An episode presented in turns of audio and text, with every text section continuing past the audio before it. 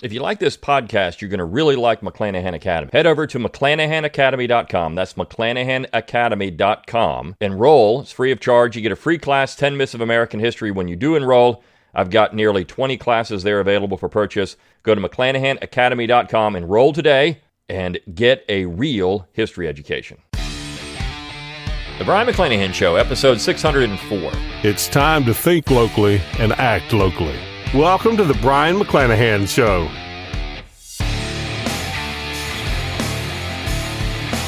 Welcome back to the Brion McClanahan Show. Glad to be back on the program. Very glad to be here. Don't forget to follow me on Twitter, like my Facebook page, and subscribe to my YouTube page where you can watch this podcast. Find all those social media accounts on my webpage, brionmcclanahan.com. That's B R I O N, McClanahan.com. While you're there, give me an email address. I'll give you a free ebook, Forgotten Founders, free audiobook of the same title, read by yours truly. You can support the show by going to McClanahanacademy.com. Always free to enroll. Get that free class, 10 Myths of American History when you do enroll, and get the best deals on new and forthcoming courses. I've got a great class out 25 People Who Changed America. It's on sale through March. If you're on the email list, you've got the coupon. Once it is out of pre order, which is in March, it's going to be full price. So you want to get that. Also, all my classes are available at 25% off at the lowest prices you'll ever see them because there is a price increase coming in, in April. So you're going to want to get that coupon as well. You got to be on the email list to get that. So make sure you're heading over there to pick those up. You can also support the show by clicking on the support tab at brionmcclanahan.com. Throw a few pennies my way. Get my logo and all kinds of cool stuff by clicking on the shop tab at brionmcclanahan.com. And as always, rate, review, and subscribe to the podcast. Let people know you're thinking locally and acting locally. Share my material on social media. It's a great way to uh, grow the audience organically, get people interested in it. We need more people doing that. And I want to wrap up the week this week with something that I'm, I'm piggybacking on something I said yesterday about distorting history and how there is no objective history. We talked about that with no objective view of politics with the first piece this week on Americans getting American media getting us involved in wars.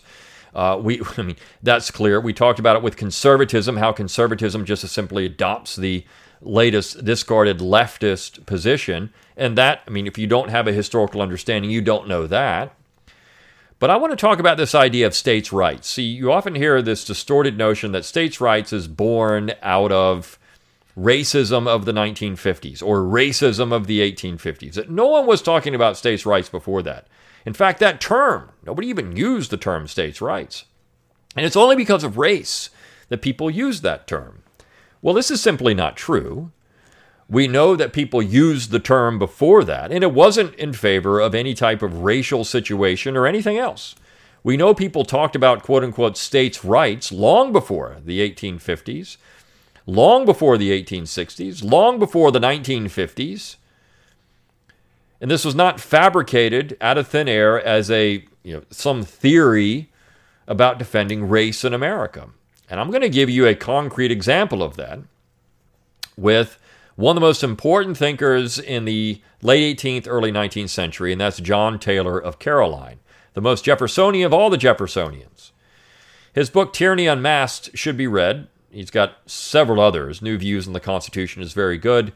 Um, uh, so I, I, think that you need to look at, at John Taylor as someone who is, uh, I'm sorry, constructions construed and constitutions vindicated.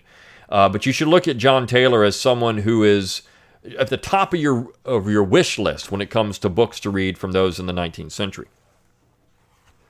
And I'm going to go to Tyranny Unmasked. This is the Liberty Fund edition of the book. It's on page 199. If you're following at home, if you got the book, he says, "Can it be imagined then? Uh, can it then be imagined that the states, when forming a constitution and reserving a considerable share of political power to themselves, could have intended that this reservation should be should be merely didactic and utterly devoid of the only means by which it could be preserved?" Such a doctrine amounts to the insertion of the following article in the Constitution Quote, Congress shall have power, with the assent of the Supreme Court, to exercise or usurp, and to prohibit the states from exercising any or all the powers reserved to the states whenever they shall deem it convenient for their or for their general welfare. I cannot perceive that a negative able to prevent such aggressions, which may alter the theory of our government, is less necessary for the preservation of liberty and the integrity of, st- of the state's rights is necessary for the purpose, then the uh, than the regal executive, senatorial, representative, and judicial negatives. So he's saying, look, there's the term states' rights already being used in 1822. And he's saying, look, this is what we're doing. If we say we have a constitution, let me, let me back this up now. If he's saying that that we that the government has unlimited powers and we should just insert this clause into the Constitution. Let me read it again. Congress shall have power with the assent of the Supreme Court to exercise or usurp and to prohibit the states from exercising any or all of the powers reserved to the states whenever they shall deem it convenient or for the general welfare. He's saying this is exactly what we're doing with the Supreme Court if the Congress passes unconstitutional laws, the president signs them, the Supreme Court agrees to them, this is what we've got. Might as well just throw the clause in there. Because essentially what we've done is create a government of unlimited power. And there's no block if the states can't block it. He says all these negatives are considered as necessary to preserve rights and powers, constituting portions of sundry theories contrived for the purposes of securing civil liberty and to unite to prove that without the, this practical mode of defense, theoretical reserved rights and a division of powers are, are insufficient for the end.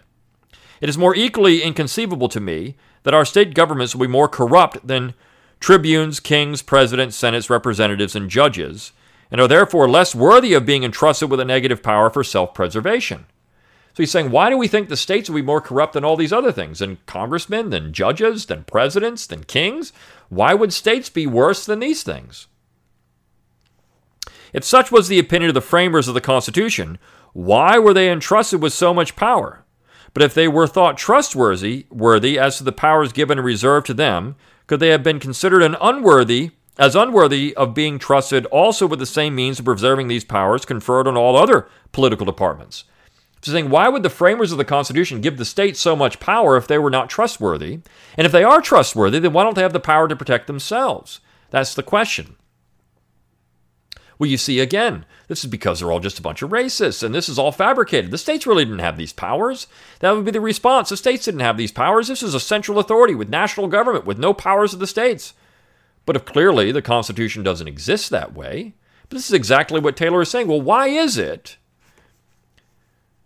that we have a situation where if the states, if the founding generation trusted the states, the framers of the Constitution, I mean, Taylor's part of the founding generation, but if the framers trusted the people of the states, why is it that we can't trust them with a check on federal power? It might even be contended that they are less likely to corrupt the principles of the Constitution than the federal government itself, and that therefore a negative power in their hands for self preservation would cause fewer inconveniences than an affirmative power and the federal power to charge the Constitution unsubjected to any state check. But whether the state political departments are necessary or unnecessary, convenient or inconvenient, good or bad, they have been established, however erroneously, upon a supposition that they were really very important members of our political theory for the preservation of liberty. And therefore, whilst they last, we ought to reason upon the supposition that they are so. We must then conclude that if a power to preserve the rights conferred on them for this end must attend the rights, or they cannot effect the end, the want of such a power, whatever may render them dependent on another con- constituent of the same theory, must be a movement toward theoretical tyranny. So he's saying, look, if we're going to deny, I'm just going to paraphrase what he said there. If we're going to deny the states the, the power to defend themselves, to check the power of the central authority, that's tyranny. These states were created they have powers according to the Constitution. And if they cannot protect themselves from abuse by the general government, that is tyranny. There's no other name for it than tyranny. So let's move this forward to the modern era. If the states cannot protect themselves against the center, and what I mean by that is they can't defend their powers against encroachment by the center, there's no other word for it than tyranny. So if you look at issues that have always been the purview of the states, this is something I mentioned on Tuesday. We'll just take the social issues like same sex marriage, right? We'll just take that issue. That was always the purview of the states. It was never a national issue. But a federal court decided that a state did not have this prerogative anymore. And so, therefore, all the states had to fall in line. Well, as John Taylor would said, there's one word for this tyranny because there's nothing in the Constitution that allows the federal courts to do this. There's nothing in the Constitution that allows the federal government to legislate on this issue. This is one thing where the Obama administration was actually correct, Eric Holder, when he said we're not going to enforce parts of the Defense of Marriage Act. That essentially were unconstitutional to begin with because it wasn't a federal issue. The states could do what they wanted. They essentially, were defending federalism by saying we're not going to enforce this law because it's unconstitutional. The states can do what they want in this particular issue. Whether, if California goes into this, whatever, but the other states don't have to abide by it. You see, that's the, that's the issue. Now, well, what about property and all kinds of? Then you get into privileges and immunities clause and all this kind of stuff. Well, I mean, you know what? All that would say is that you can own property somewhere. You didn't have to recognize marriages from other states or anything else. I mean, in California, what if they say you can marry a building, which some idiotic woman out there, I saw this this piece, she married a train station or something. Do we have to, does the state of Alabama have to recognize that mental illness? Of course not. But yet, we some eh, you have to recognize other things. You see, this is the problem. This is the problem. If the general government, through the Supreme Court, which is what Taylor's pointing out here, through the Supreme Court, can say that this is legal, even though everybody knows it's not, then that's the very definition of tyranny, where a federal court can do this. He says the answers to this reasoning, which I recollect, are first that an express power is given to the legislature and executive departments to control each other, but not to the federal and state governments. The reply seems easy and conclusive. The mutual negatives between our two legislative chambers. Well, let me back up what he's saying here. There's checks and balances in the federal government, but there's no check and balance between the federal government and the state government. He said, well, these things were created, but there's nothing created in the Constitution for this. And he's saying, well, this is an easy answer. Let me explain it to you. The mutual negatives between our two legislative chambers, and that given to the president, are expressed because they do not result exclusively from the inherent right of self preservation common to all collateral political departments, but from an intention to organize a legislative formality, formulary, I'm sorry, to prevent the passage of inexpedient laws. So he's saying, look, the reason we have these checks and balances is to prevent bad laws. The Senate's there to check the House, the president's there to check the Congress, so we don't want bad laws. That's why there's checks and balances. That's it. Not for any other reason. But he says no but no forum in passing them was intended to make unconstitutional laws obligatory. And no reason existed for declaring that those that these negatives were given to arrest such laws because they would be as void after they were passed as before. Such a declaration would have, would have admitted that if neither houses of Congress nor the president stopped a law or a bill by a veto, it was to be considered as constitutional. No express negative upon constitutional laws is given to judges, yet they claim and exercise a negative over them. Of the same nature is the negative power of the states. Being at least as much political department as the courts of justice, they derive from that character the same power to reject unconstitutional laws as the judges do from theirs. So there is a great summary. He says, look, the judges don't have this power in the Constitution. They just do it. The states can do it too because they're political departments and they have the power. He's saying if, if, if we, there's nothing in the Constitution that says that once these, once the Congress passes a law, the president signs it, it's Constitution. There's nothing to see here. We know that's not the case. So why is it that we put all the faith in the Supreme Court when you've got this other co equal branch leg, I should say, of the government, which is the states, that can do the exact same thing. It's a powerful argument, one that's very hard to refute. So far, this right of rejection is equal, but in other views, that of the states is infin- infinitely the strongest. As contracting parties to the Union, this right is an appendage of, their, of that character. If they are not to be so considered, it goes to them as representatives of the people, because it is an appendage of the political powers with which they are invested by the people. It is absurd to allow that they were entrusted by the Constitution with these powers, and yet prohibited from looking themselves into the Constitution that they might exercise them faithfully. The states possess political powers antecedent to the Constitution, as is acknowledged by their reservation. These state political powers previously possessed, never surrendered, and expressly retained, inherently comprise a moral right of self defense against every species of aggression And the Constitution, instead of saying that they may be taken away by the federal government, expressly declares that they shall not, that they are without the compass of that instrument and not embraced by it at all. So he's saying, look, because the Constitution clearly says, the 10th Amendment says it right here, you've got express, you've got reserved powers. You existed before the Constitution. You existed before the Constitution.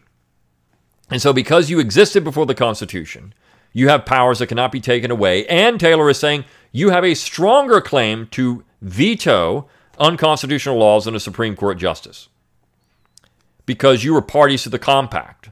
And therefore, you should, you should be determining the extent of those powers, not some judge who's unelected, who's appointed, but who's taken this responsibility among themselves. You have the power, states, to do this. Here, then, is a positive constitutional veto, clearly precluding both Congress and the federal court from touching the reserved states' rights. There's that word, state rights. I thought state rights was fabricated, but here's Taylor using it in 1822. He's saying this is the real constitutional veto, nullification. That's the real veto.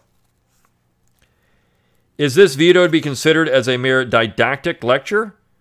Or was the moral right of defending the powers reserved within the powers themselves so as to convey positively to the states the right of resisting unconstitutional laws for their own preservation? Thus, the state political departments appear to have a much sounder right to disobey and resist unconstitutional laws than even the judicial department. That state reserved political powers exist is not denied, but it is contended that their moral right of self defense is constructively taken away because it is inconvenient to the federal government that it should exist, against which the reservation was directed. he's saying, look, it's, it's not denied that they have powers, but it's deemed to be inconvenient for the states to do this. So we're going to give it to the courts. But Taylor is saying that's not really an argument at all, is it? That's just tyranny. You've just taken something away that they should have. And that government may suppress one part of the Constitution because it is inconvenient, it may apply the same reason to any part it pleases. So if we can suppress the powers of the states, we can do anything we want. This is what Calhoun said in 1837. Look, there's no unconstitutional laws. They don't exist because if Congress passes it, president signs it, Supreme Court upholds it. It's constitutional. They can do whatever they want. If they can pass a protective tariff, which is what Taylor is railing against here, then what's to say they can't pass anything else? They can do whatever they want. There's no unconstitutional powers. If the states can't check this stuff, there's no unconstitutional powers under the sun. They don't exist. The Roman consuls and senators, when committed to prison by the tribunes for resisting the right of veto, doubtless thought it very inconvenient that these tribunes should use the means necessary to sustain the right. When the inherent moral right of self defense as to the reserved powers is invaded, and the states are told that it will be inconvenient if they resist the invasion, they have undoubtedly to elect between the alleged inconvenience and the loss of the right. The state governments are in fact tribunes of the people, entrusted with rights bestowed for the preservation of their liberty. And if they surrender those rights by surrendering the power defending them, they will be as faithful to the people as the Roman tribunes would have been had they surrendered their veto to the consuls and the Senate or as the praetors. So he's saying, look, the states are representatives of the people. And if they surrender this, this ability to check the center, they're surrendering their rights they're, they're surrendering eh, eh, to the general government. They're they're abusing the people. This is tyranny. They're they're abrogating their responsibility as the true tribunes in America. The states as the voices of the people. This is a very interesting argument because you know, see, John Marshall would say that in the when the Constitution was ratified, it was done. You know, we the people. It was done in the states because that's the only way they could do it because they couldn't have a national plebiscite. So the states had to do it, but one people ratified this thing. So the general government is the representative of the people, not the states. But everyone knew that that's a convoluted distortion of the history of the period, that the real issue, the states were really the representatives of the people. We, the people of the states of. Was the original preamble. And everyone recognized that the states represented the people in the states, the people of the states. There was no one people, one American people, one central authority. Taylor called a utopia for utopians. It doesn't exist. We know that doesn't exist. So this is a really beautiful chapter. Uh, this, this just couple of pages I've read to you here. And defending what's often called states' rights. He uses the term states' rights. We could we could do this for, for a long time. And honestly, uh, McClanahan Academy, I'm going to start doing more of these things. I'm going to go through John Taylor and I'm going to go through Calhoun and even Lincoln. We're going to get into some of these speeches and documents and dive into what these people said about stuff because that's how you really learn by going to the primary sources themselves and not focusing on, you know, historians and but looking at what people said at the time.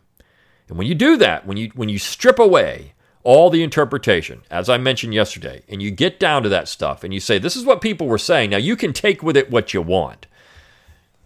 Taylor is making a pretty conclusive argument. The states' rights were central to the original understanding of the Constitution. When you can do that, uh, I think you find the greatest satisfaction in American history and why our side really is the stronger side when it comes to these arguments. Because I can guarantee you, most of the people that say states' rights were fabricated in the 1850s or in 19, whatever it is, take your decade They've not read carefully John Taylor of Caroline. They don't know it exists. But people read John Taylor. People understood Virginia.